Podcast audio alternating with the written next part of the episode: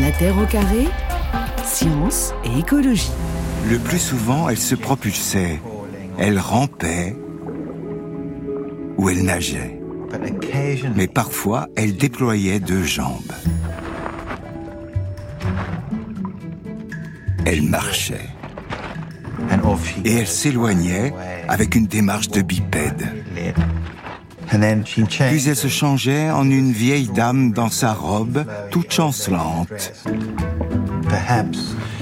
Peut-être pour imiter une algue agitée par la houle, s'éloignant lentement.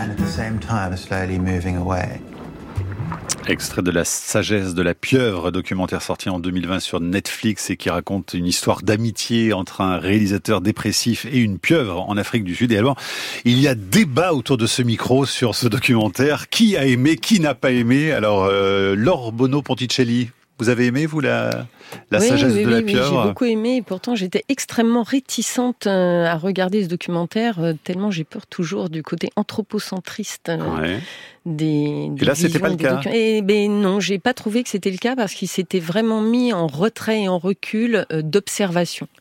Et en fait, il a projeté, mais il a projeté ce qu'il voyait sur lui-même et pas l'inverse. Ludovic Dickel, qu'est-ce que vous en avez pensé vous? Euh, Moi, j'ai bien aimé parce que pareil, j'étais un petit peu, euh, j'étais un petit peu en retrait avant de le voir, et puis je me suis rendu compte que, ben, scientifiquement, les choses se, se tiennent. Il y a beaucoup de choses qui sont affirmées. Mmh qu'on ne sait pas, donc euh, pourquoi pas les affirmer euh, dans un dans une fiction, c'est très bien. Et puis je trouve que bah, les poulpes ont déjà déjà soigné déjà soigné beaucoup de chercheurs dépressifs, alors pourquoi pas des oui, Et vous avez même versé une petite larme barrée de filin, c'est ce que vous m'avez dit en tête. Je trouve ça un peu triste. Bon, oui. Vinciane Després. Alors moi j'étais C'est vous qui allez casser l'ambiance. casser l'ambiance directement, mais c'est les philosophes quoi. Ils, ils ouais, ont toujours ah besoin bah de. Nous on, on va pas se laisser avoir, on va pas se laisser avoir. Et Peut-être qu'il y a de ça aussi là-dedans, mais moi j'avais j'avais trouvé qu'il y avait une thématique très très convenue et un peu narcissique de la rédemption. Voilà, se faire sauver par un animal d'une dépression.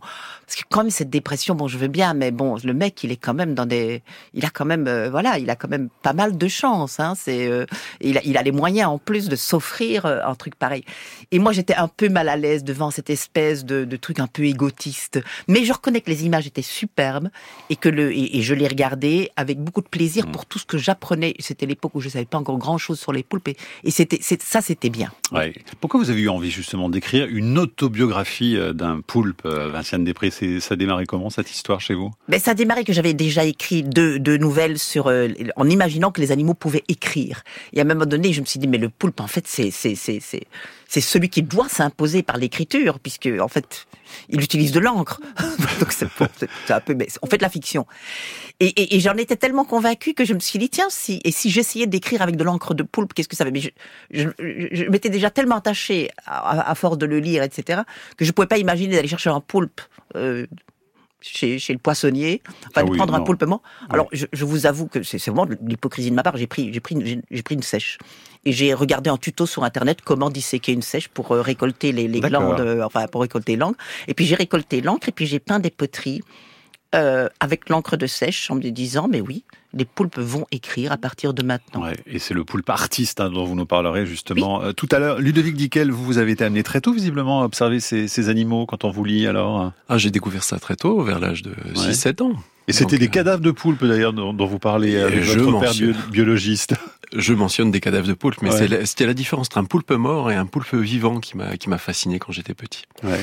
Et Hein, depuis, donc, euh, vous avez décidé vraiment de consacrer votre vie à cet animal. Je suis resté sur la Ouais. sur cette même route, oui. Ouais. Vous, vous étiez assez perplexe hein, quand même face au poulpe apparemment au départ. hein. Complètement perplexe. C'est Ouais. ces histoires de cadavres de poulpe qui me qui m'intriguaient beaucoup parce que le poulpe euh, en mourant change complètement de forme. Il on, on a l'impression qu'il est c'est plus du tout le même animal. Il n'y a pas beaucoup d'animaux qui sont euh, donc on se dit qu'il y a quelque chose qui l'habite quand même quand on quand on le quand on le voit vivant. Et vous, Laure Bono Ponticelli, à quand remonte votre premier poulpe? Ah là là, le premier poulpe. En tout cas, celui qui a marqué votre vie à tout jamais. Ben, écoutez, celui que j'ai rencontré, ça fait pas si longtemps que ça, c'était en Corse, que j'ai rencontré vraiment et qui est venu se jeter sur mes mollets. Et ça, c'était une expérience absolument inouïe. Et donc, ça fait combien de temps que vous travaillez sur cet animal hein?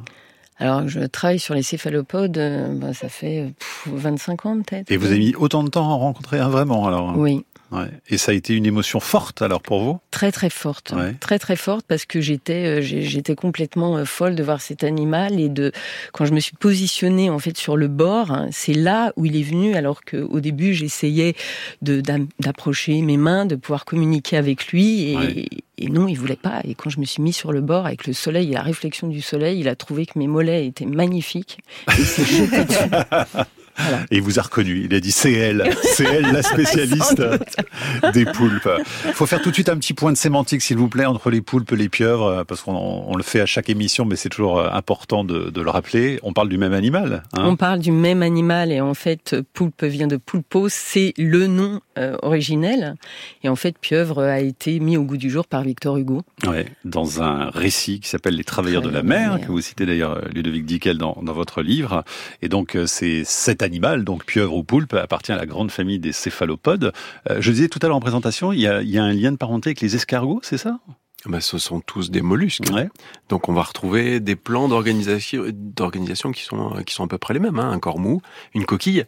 Euh, dans les céphalopodes, il y a des céphalopodes avec des coquilles euh, qui sont très très développées et puis internes. Mmh. Hein des sèches par exemple, il y en a même externes, des nautiles, et puis il y en a dont la coquille s'est complètement euh, réduite et a quasiment disparu, je dis quasiment parce qu'il y en a encore un petit peu sur les mmh. poulpes. Bon, et en matière d'intelligence, euh, entre un poulpe et un escargot, il n'y a, pas photo, Lorbono Ponticelli? Bah Non, bah non, il n'y a, pas photo. Hein. Les, autres cousins sont les huîtres, on dit bien que euh, un cuit d'huître, hein, ce qui n'est pas du tout le cas des, céphalopodes. Ce qui n'est pas très flatteur, effectivement. Ludovic Dickel, qu'est-ce qui différencie fondamentalement donc les poulpes, les sèches, les calmars hein, autres membres de, cette famille des, céphalopodes? Alors en tant qu'éthologue, je, ne me lancerai pas dans l'anatomie, mais en tant qu'éthologue, c'est le mode de vie qui est pour nous qui, nous intéresse pour ces espèces-là, puisque la, la pieuvre est solitaire, à peu près solitaire. Elle vit dans un trou de rocher, euh, la sèche vit sur le sable, elle vit posée sur le fond, elle, nage mais relativement peu, hein. elle peut nager sur de grandes distances mais mhm. à certaines périodes. Le calmar, lui, euh, est un animal qui est grégaire. Donc les calmars vivent en pleine eau et euh, bah, sont des sont de véritables fusées, hein, sont vraiment des, des, des, animaux qui sont taillés pour la pour la nage rapide. Donc le, la sèche, c'est les petites les petites planches à voile qu'on va retrouver, euh, euh, les petits os de sèche, c'est ce qu'on va donner aux oiseaux. Euh, donc c'est ce qui, c'est ce qui constitue leur squelette en fait, leur coquille interne.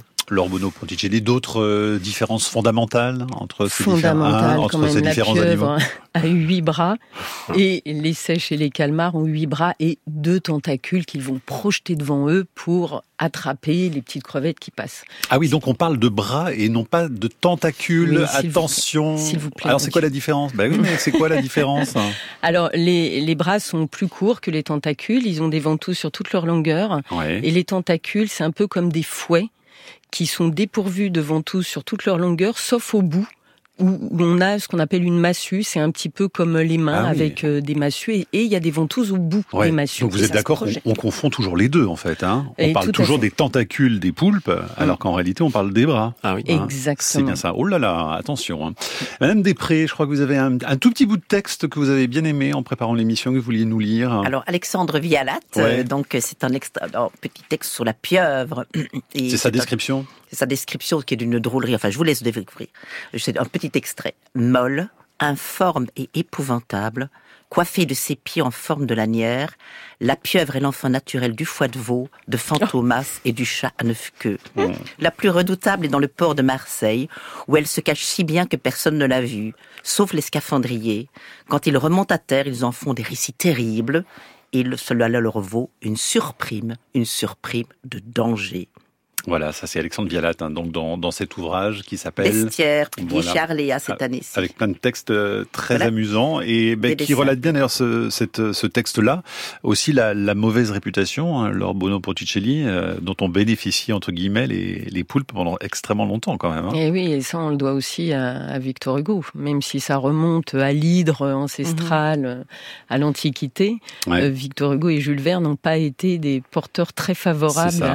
Mais à chaque animal quasiment dont on a parlé cette semaine, ça a été le cas. Hein. Ça a été vraiment mal servi au départ, soit par la littérature, soit par le cinéma.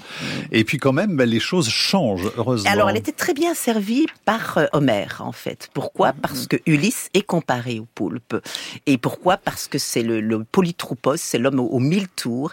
Et on comparait la ruse sage d'Ulysse à celle euh, des, des, des, poulpes. Et c'est très impressionnant où on disait que c'est le même type d'intelligence rusée. Alors c'est ça, c'est une façon déjà très tôt donc de reconnaître euh, l'intelligence de ces animaux. Euh, Ludovic Dickel, à partir de quand justement euh, on a regardé ces bêtes Autrement, ce que vous racontez même dans votre livre que vous au départ on se foutait de vous hein, quand vous étudiez ah, l'intelligence des, des céphalopodes. je travaillais sur le sur la mémoire des nouveau-nés de Sèche et c'est vrai que dans les colloques, euh, c'était pas, j'étais pas accueilli avec beaucoup de. Hein.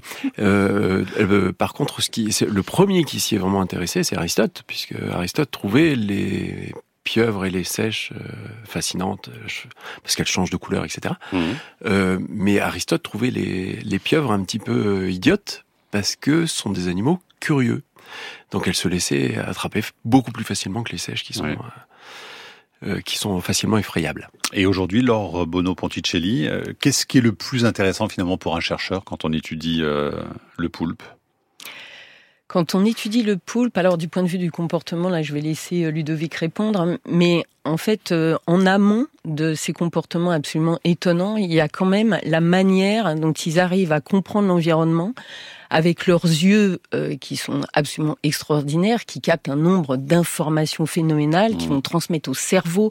Après, le cerveau va faire une analyse extrêmement rapide et va le transmettre après au corps et donner ses comportements particuliers.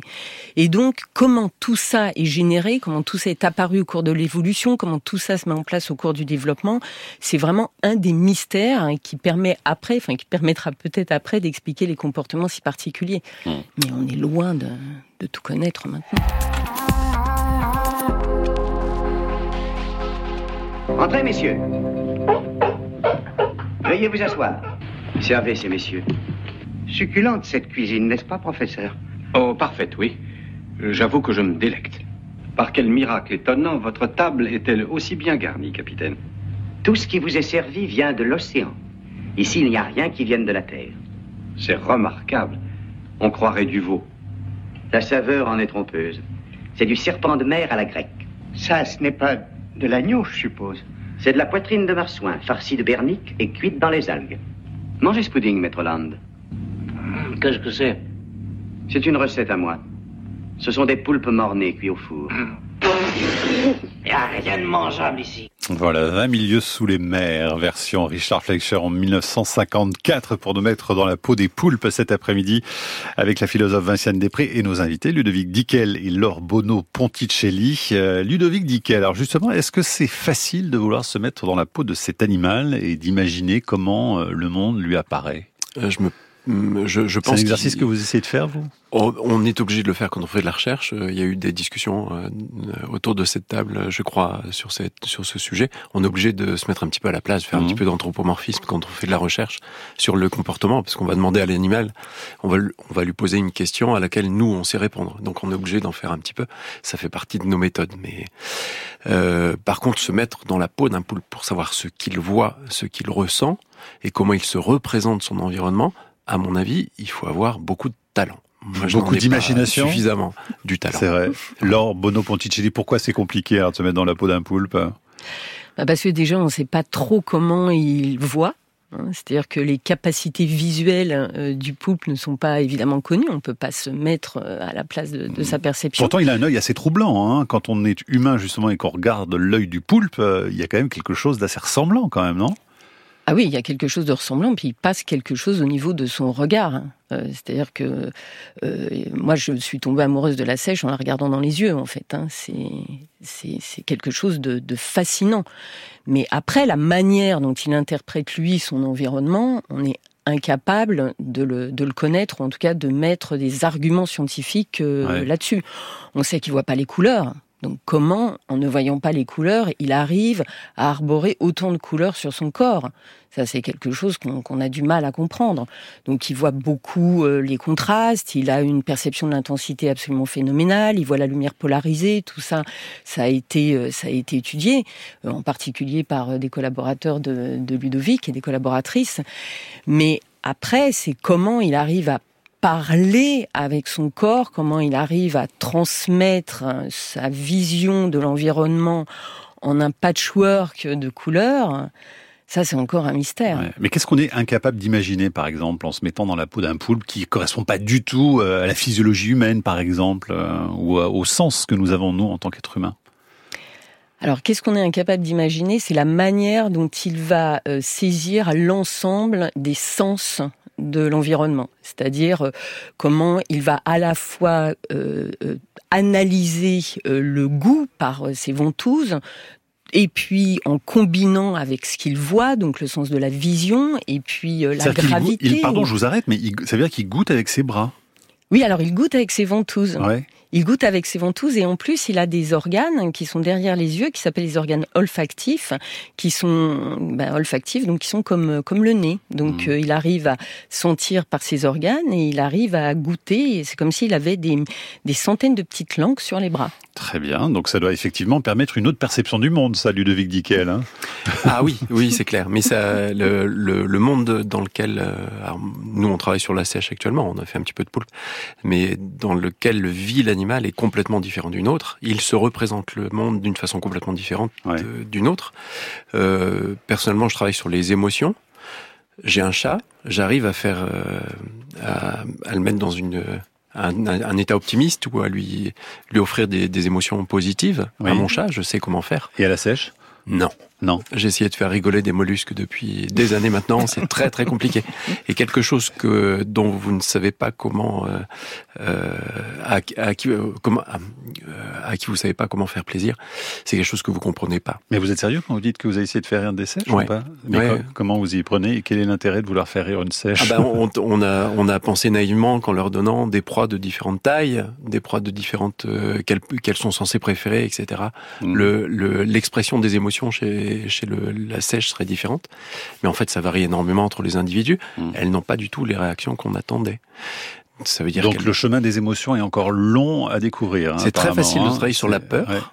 Hmm. Oui, ça, mais ça, c'était pour tous les animaux, hein, que c'était plus facile de travailler sur la peur que sur le bonheur. Je veux dire, le plaisir était, quand on voit les recherches, l'histoire des recherches sur le bien-être animal, le plaisir est arrivé très tardivement, parce qu'en effet, c'était, c'était difficile. Ça demandait d'être beaucoup plus créatif comme scientifique. Je disais aussi que, d'une certaine manière, c'est, je crois, très difficile. Alors moi, je, je connais pas les sèches. Euh, je sais peut-être les ouvrir si j'ai un bon tuto pour prendre leur encre, mais ça va se limiter à ça. Par contre, le poule, j'ai un peu, lu euh, sur cette question, et je trouve d'abord très intéressant le fait que la question de la vision, en fait, c'est très très très récent ce qu'on sait, la vision des yeux des poulpes. Hein, parce que quand on voit par exemple le, livre de Godfrey Smith, il dit encore que ne voit pas par leurs yeux, et c'est Amézène dans la préface qui va dire mais il y a, y a des hypothèses maintenant. Et puis je pensais plus généralement que ça doit être très difficile en effet d'entrer dans, dans, dans la peau d'un poule parce que ils sont vraiment très différents de nous pour, pour la multimodalité sensorielle. Hein, qu'est-ce que ça veut dire un environnement qui, à la fois comme, comme chez les jeunes enfants en fait, qui se goûte, qui se sent, qui s'entend, qui se vibre, qui s'imprime. Je vais dire, nous on les sépare. Je vais dire, la culture et le langage nous ont amenés à séparer chacune des modalités. On sait ce qu'on touche et on fait la différence avec ce qu'on goûte. Et puis il y a peut-être une deuxième chose que j'avais lu chez Willem Flesser, qui est pardon, qui est un philosophe qui a écrit une espèce de plagiat scientifique sur les sur les poulpes, euh, euh, Infernalis, et en fait il dit quelque chose de très juste, enfin qui me semble très juste, c'est que nous, en tout cas nous, contemporains modernes, nous voyons le monde comme très passif et nous nous voyons comme très actifs. Et il disait, il est possible que les céphalopodes aient l'inverse comme perception, que le monde s'imprime tout le temps sur eux, que par exemple le fait que la lumière jouent sur la, peau, etc., que les vibrations, et qu'en fait, c'est eux qui sont passifs et le monde qui est totalement actif autour d'eux. Sur la perception des vibrations, justement, Lorbono Ponticelli, si on se met dans la peau d'un poulpe, on va vraiment ressentir le monde très différemment? Oui, très différemment, et c'est quelque chose qu'on a occulté pendant de, de, très longues années, mais aussi parce qu'on pensait que l'océan était quelque chose. Alors déjà, on pensait que c'était le monde du silence, hein, et puis on se rendait pas compte non plus qu'il pouvait y avoir des non-vertébrés qui étaient capables de percevoir des ondes, de percevoir des ondes magnétiques, de percevoir des ondes acoustiques, et on sait que, euh, enfin, on sait maintenant qu'ils sont extrêmement sensibles aux ondes sonores. Donc en fait, euh, le stress qu'on va occasionner, nous, en passant, en cachant la lumière ou en mettant trop de lumière, ça va être aussi quand on va faire du bruit. Ludovic Dickel. Oui, il y a, y, a, y a, un obstacle fascinant entre, enfin, qui nous empêche, à mon avis, d'avoir une, une approche vis-à-vis du, du poulpe expérimentale comme on pourrait l'avoir avec un rat ou une souris, c'est le fait que euh, quand on quand on voit une fourchette et qu'on cherche ensuite à tâtons une fourchette sous la sous la table, on sait ce qu'on touche, parce qu'on l'a vu avant. Et inversement, quand vous touchez une fourchette, vous savez quelle forme elle aura. On n'a pas réussi à montrer que le poulpe est capable de le faire. Donc il a un monde, par exemple, tactile extraordinairement complexe, un monde visuel extraordinairement complexe, mais on ne sait pas si ces mondes sont reliés l'un à l'autre, pour l'instant, on n'a pas réussi à le montrer. On reviendra évidemment dans un instant sur euh, ces couleurs et ce corps qui change de couleur, parce que c'est euh, absolument fascinant. Donc, vous allez peut-être nous expliquer comment ça fonctionne, qu'on a compris de ce, ce, mécanisme. Et puis, un petit message avant de retrouver le texte de, de Vinciane Després de Bettina sur franceinter.fr. Elle nous raconte qu'enfant en Corse, elle a tenté sans succès de pêcher avec un fil et un hameçon, sauf la fois où j'ai sorti, écrit-elle, une pieuvre qui a eu l'intelligence de ne pas se piquer avec l'hameçon. Elle m'a craché son encre sur les mollets, a poussé un cri fâché, interprète-t-elle. Je l'ai posée sur le rocher, elle s'est déplacée vers la mer dans un grand fatras de bras hyper déterminés, mais le plus inoubliable était le regard de réprobation qu'elle m'a lancé dans les yeux, incroyable, témoigne Bettina. Est-ce que ça, c'est de l'anthropomorphisme ou pas, Lorbono Ponticelli, vous qui parliez de l'émotion éprouvée en regardant dans les yeux de la sèche après, nous, on peut, on peut, on peut ressentir de l'émotion en, en, regardant une sèche. Hein. Ouais. Et nous, on est humains, donc on peut, Ouais, ouais. euh, mais on peut avoir de l'émotion en regardant un tableau. euh, Ça veut pas dire. Mais là, le regard de réprobation. Oui, mais mais parce que effectivement, il y a, y a une manifestation de stress qui fait que la pupille va se fermer un petit peu plus. Donc euh, là, il y a aussi des mouvements oculaires Mm. euh, qui montrent que euh, voilà, on l'interprète comme de la colère, oui, mais de fait, il y a tout un ensemble de comportements à côté qui sont des manifestations de stress évidentes.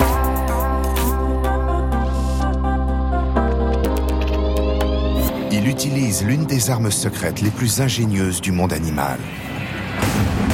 Un jet d'encre qui crée un écran de fumée. Il quitte les lieux du crime.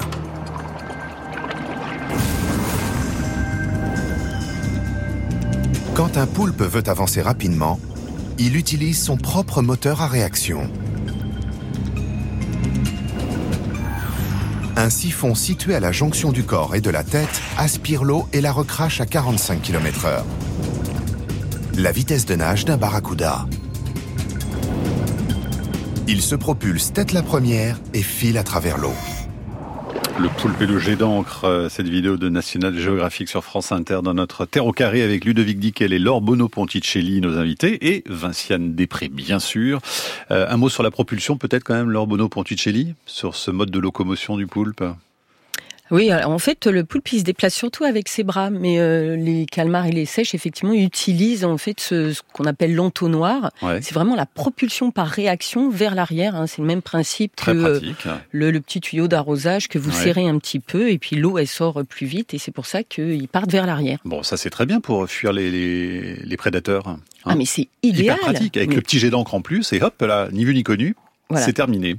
Il y a des questions et des remarques d'auditeurs sur le site de, de la Terre au Carré. Luc demande comment sait-on que les mouches voient en plusieurs facettes, que les chiens voient en noir et blanc, et pourquoi ne sait-on pas, comme vous le disiez tout à l'heure, comment voit vraiment le poulpe Ludovic Dickel Alors on sait, on, on sait euh, la- le, le pouvoir séparateur de l'œil, on sait à peu près ce qu'il voit. Euh, quand on quand on le teste euh, expérimentalement. Le problème, c'est qu'il voit des choses que nous ne voyons pas. Quand on dit qu'on ne sait pas ce qu'il voit, c'est qu'on ne sait pas à quoi il fait attention. Quand quand il regarde un objet, est-ce qu'il fait attention, par exemple, aux angles de polarisation de la lumière? Mhm. Ça, on ne sait pas. Donc, euh, il nous manque des informations pour savoir comment il voit. Qu'est-ce qu'il faudrait pour qu'on puisse le savoir justement précisément? Alors, qu'est-ce qui fait défaut là pour l'instant? Euh, J'ai un collègue qui travaille sur la perception de la lumière polarisée, qui a des outils hein, de décodage de la polarisation de la lumière, donc il arrive à reconstituer la polarisation de la lumière avec des couleurs. Mais là encore, ça nous donne une vague idée de ce que l'animal pourrait percevoir. Mais Lorbono Ponticelli, Roland demande comment les pieuvres et les poulpes peuvent-ils vivre en dehors de l'eau? Ah, mais parce qu'ils ont des branchies qui sont pleines de mucus. Et que le mucus, cette chose gluante qui, qui décourage un nombre de gens incroyable de pouvoir les prendre à la main, sert en fait à maintenir l'humidité des branchies.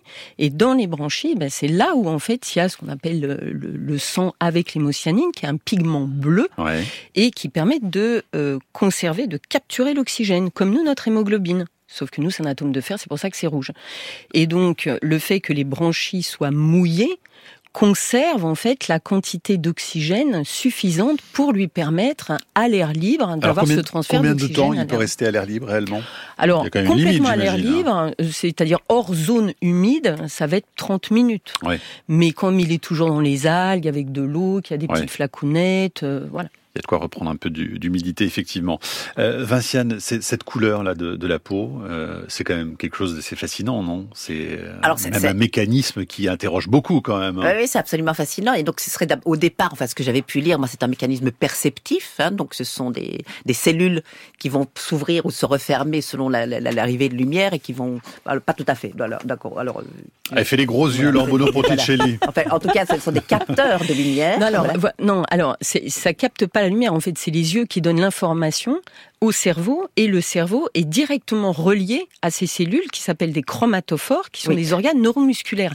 Mais là où vous avez raison, c'est qu'il n'y a pas longtemps, on s'est aperçu qu'il y avait des molécules qui, qui captaient la lumière. Qui étaient, ça que je faisais allusion. Voilà, Et, et, ces petites molécules qu'on appelle des opsines se situent au niveau des chromatophores. Donc il y a non seulement un contrôle visuel et puis cérébral par le cerveau, mais en plus il y a un contrôle local.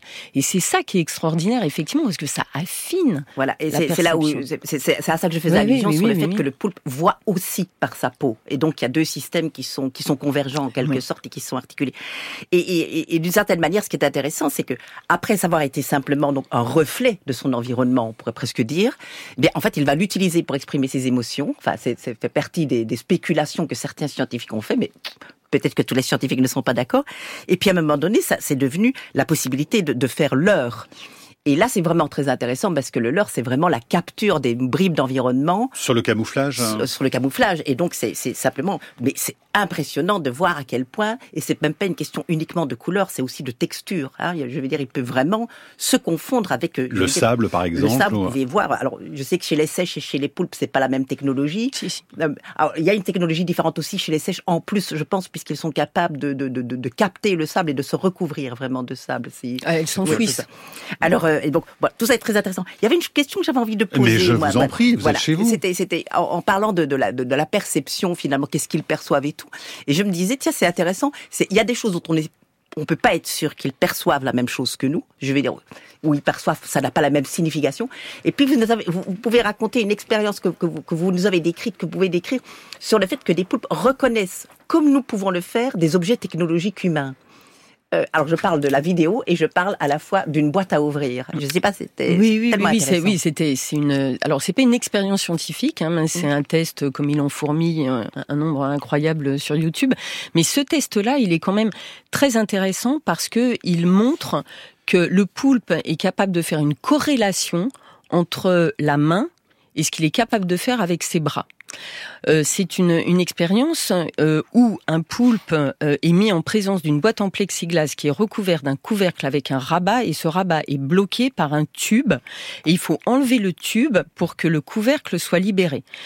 Et la bête est mise en présence de cette boîte avec ce crabe à l'intérieur. Elle a envie de le manger. Elle passe une demi-heure à explorer, puis une heure. Elle n'y arrive pas. Elle n'arrive pas à trouver la solution.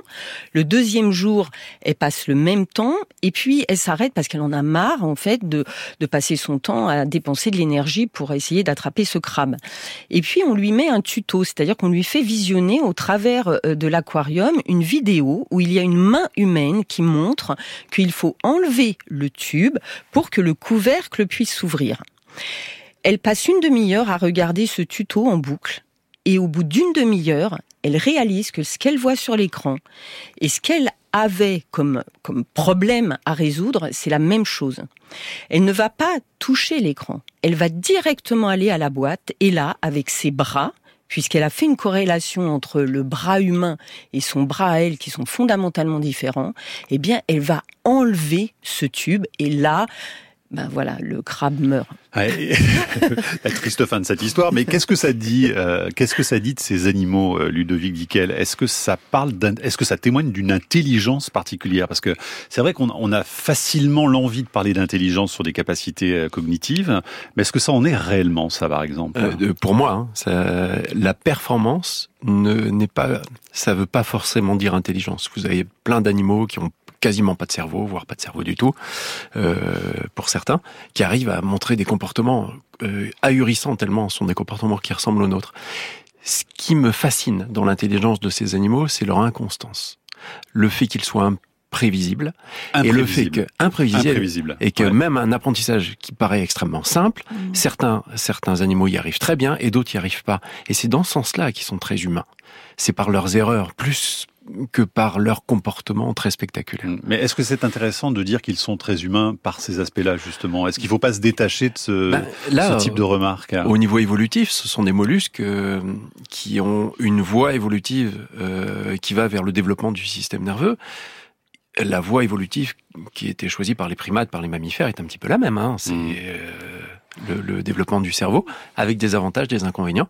Les inconvénients étant l'inconstance, les avantages étant les performances qu'on peut observer de temps en temps sur certains individus. Ludovic Dickel, pour rebondir euh, sur ce que disait également Vinciane tout à l'heure sur le changement de couleur, qui serait l'expression des émotions aussi du poulpe. Même chose, qu'est-ce qu'on peut en dire aujourd'hui? Est-ce que vous étiez précautionneux tout à l'heure pour parler d'émotions chez la sèche, mais euh, là, est-ce que c'est un exemple justement d'expression d'émotions chez l'animal? Quand on prend n'importe quel pratiquant de, de sèche ou de poulpe, des gens qui vont les voir tous les jours, on est sûr que ce sont des animaux, un, qui sont émotifs, deux, qui expriment leurs émotions. C'est deux choses différentes. Ressentir une émotion exprimer une émotion sont deux choses différentes. Euh, le fait que les sèches soient des animaux qui sont émotifs, avec des choses, même euh, euh, sur le versant des émotions positives, je pense qu'on y est parvenu. On a mhm. trouvé certaines choses qui leur font plaisir. Euh, mais elle l'exprime pas de la même façon, exactement comme l'humain. Et là encore, j'insiste sur le fait que euh, quand on s'intéresse même aux émotions, la constance de, de, l'expression des émotions chez l'animal, n'est pas une forme d'intelligence. Par contre, si on voit certains animaux qui sont capables d'inhiber l'expression de leurs émotions ou de l'exacerber dans d'autres situations, là c'est beaucoup plus impressionnant. Mais ça peut être quel type d'émotion, leur Bono Porticelli alors? Qu'est-ce qu'on peut imaginer alors de, la joie, de la colère, du stress, euh, de la peur? Oui, alors le stress et la peur, ça c'est quelque chose qu'on voit bien parce que le relâcher de l'encre, là c'est du stress. Hein. Quand la bête se met aussi euh, en position avec euh, sa tête qui rentre un petit peu, qu'elle se met en retrait, là aussi il y a une, une sorte d'attentisme ou de, de méfiance en tout cas. mais c'est de la méfiance, on va dire de la méfiance animale qu'on arrive à détecter chez tous les animaux. Après, effectivement, la joie d'avoir sa crevette, euh, bon, on a du mal à l'analyser encore. Il y a une question d'Angela. Comment expliquer la présence massive du poulpe au large de la Bretagne et des glénans Quelles conséquences sur les espèces initiales? C'est vrai que depuis euh, au moins 2021, on assiste à une prolifération euh, de poulpes dans ces eaux. On va juste écouter le biologiste marin Julien Dubreuil à ce sujet en 2021 des phénomènes de prolifération de poulpes euh, ont déjà été documentés. On en a dans la littérature euh, sur des années anciennes, c'est-à-dire euh, au plus tard dans les années 50, 60. Depuis des chiffres, là je suis en train de consolider les chiffres sur le sur le Morbihan, des chiffres aussi importants que ça, on n'en a jamais vu sur les dix dernières années de données que je suis en train de traiter. On est sur des volumes qui sont de l'ordre de 20 fois supérieurs à ce qu'on avait l'année dernière. Donc sur des tonnages qui sont proprement hallucinants. Alors, Qu'est-ce qu'on peut répondre à la fois à ce biologiste et à, Angela Lorbono Ponticelli sur les proliférations de poulpes en Bretagne? Mais les grosses, grosses proliférations, elles ont aussi existé, pas sur les dix dernières années, bien entendu. C'est ce qu'il disait. Hein, voilà, c'est ça. Mais, là, euh, c'est dans des proportions vraiment très spectaculaires, apparemment. Hein. Oui, après, on va voir si ça se reproduit cette année. Hein. Euh, il faut vraiment des conditions extrêmement particulières. On a eu le Covid, moins de pêcheurs, euh, moins de perturbations de l'environnement. Euh, le cycle, en fait, il est abouti assez sur des, des, temps assez longs, en fait. Hein. C'est pas en trois mois, tout d'un coup, on va avoir une explosion poulpes. C'est euh, des petites bêtes qui ont été pondues euh, il y a un an, euh, on va dire, pour arriver à quelque chose de, de lors de cette prolifération. Mmh. Donc moi j'attends de voir en fait si ça va se reproduire. Mmh. En tout cas, ça a été très mal vécu aussi quand même. Hein, Alors oui, oui et non, parce qu'en fait le prix du poulpe est resté quand même à un niveau très élevé. Donc, et ça se mange bien. Et ça se mange très très bien. Donc effectivement, on a peut-être eu moins de homards à Noël, mais c'est pas grave, on mange du poulpe. Comment ça ouvre une, une moule par exemple, un poulpe Ludovic Dickel? Comme un bocal. C'est-à-dire dès qu'elle, dès qu'un poulpe voit que sur l'objet il y a deux objets qui bougent même très légèrement l'un par rapport à l'autre, mm. ça, ça écarte. Mais avant ça, le poulpe va percer un petit trou et va mettre un petit paralysant au niveau mm. du muscle adducteur des des huîtres. C'est, c'est chouette parce qu'il la prend petit. Hein. Où est le muscle? Il y a une question de Benoît qui va vous plaire, peut-être Vinciane. À votre avis, euh, dit-il dans son message, le poulpe dominerait-il le monde s'il pouvait transmettre ses connaissances à ses descendants? Ah, Imaginez un, monde régi par les poulpes. Alors oui, on pourrait imaginer ce qu'on avait dit des rats. On avait dit les rats, s'ils mesuraient 1m20, on était cuit. Euh, alors pour le poulpe, ben, je me dis, il faut, il faut, je pense que c'est là où c'est jamais en général une réponse comme ça. Que si le poulpe transmettait à ses descendants, il ne serait peut-être pas comme il est puisque justement, ce avec quoi, ce que l'évolution a dû fabriquer pour qu'il survive et pour qu'il se reproduise, c'est justement le fait de pallier au fait qui est très peu. Parce que je dis pas qu'il n'y a pas de transmission. Moi, je suis pas, je suis pas persuadée. Il y a transmission et ce qu'on appelle transmission, ça reste quand même assez mystérieux. Ludovic Dickel là-dessus? Euh, Il y a transmission puisque la femelle choisit son site de ponte avec beaucoup de soin. Voilà. Juste le choix du site de ponte, c'est déjà de transmettre au petit. Et puis le fait de, d'éventer les œufs, d'être en, permanence avec eux, etc. Bon, ben, c'est-à-dire qu'ils voient hein, aussi. Ils voient dans le dans leur coque euh, mmh. embryonnaire. Enfin, c'est-à-dire que les, les, petits, et tu le sais très bien, Ludovic, puisque vous avez travaillé dessus euh, beaucoup, hein, sur la vision des, des embryons. Mmh, oui, c'est ça. Qu'est-ce que vous mettez en place là comme protocole autour des toujours des sèches d'ailleurs? Pourquoi les sèches et pas le, le poulpe d'ailleurs sur les émotions bah, Il n'y a pas de poulpe en Normandie d'abord. Ah bah oui, c'est une raison. on est obligé de partir en mer Rouge pour, pour travailler sur le, le, poulpe, ce qui est ce qui est très pénible. Ouais. non non, euh, on a beaucoup beaucoup de sèches. C'est un c'est un pays, c'est un c'est une côte. On travaille sur une côte à la station marine de Luxembourg où on a des sèches, beaucoup de sèches, et on connaît leur âge. Donc il y a eu ce travail sur les émotions, hein, c'est ça, avec des résultats qui vont arriver là très rapidement. Oui, qui vont être publiés. Bon, il y a des choses intéressantes ou pas? Vous pourriez pas nous donner un petit scoop pour la Terre au carré quand même? deux, petits scoops. Hein. Il y a huit composants chromatiques qui sont caractéristiques d'une réponse émotionnelle très probablement. Et la, sèche est capable d'inhiber l'expression de ses, de ses émotions lorsqu'elle est avec un congénère. Parce que quand elle capture une proie et qu'elle exprime trop d'émotions, ça alerte le congénère sur la présence de la proie. Donc on a montré que la présence d'un congénère, c'est les limiter. Donc elle est, capable, elle est capable de contrôler ça, comme euh, Björn Borg. La Terre au carré est un podcast France Inter.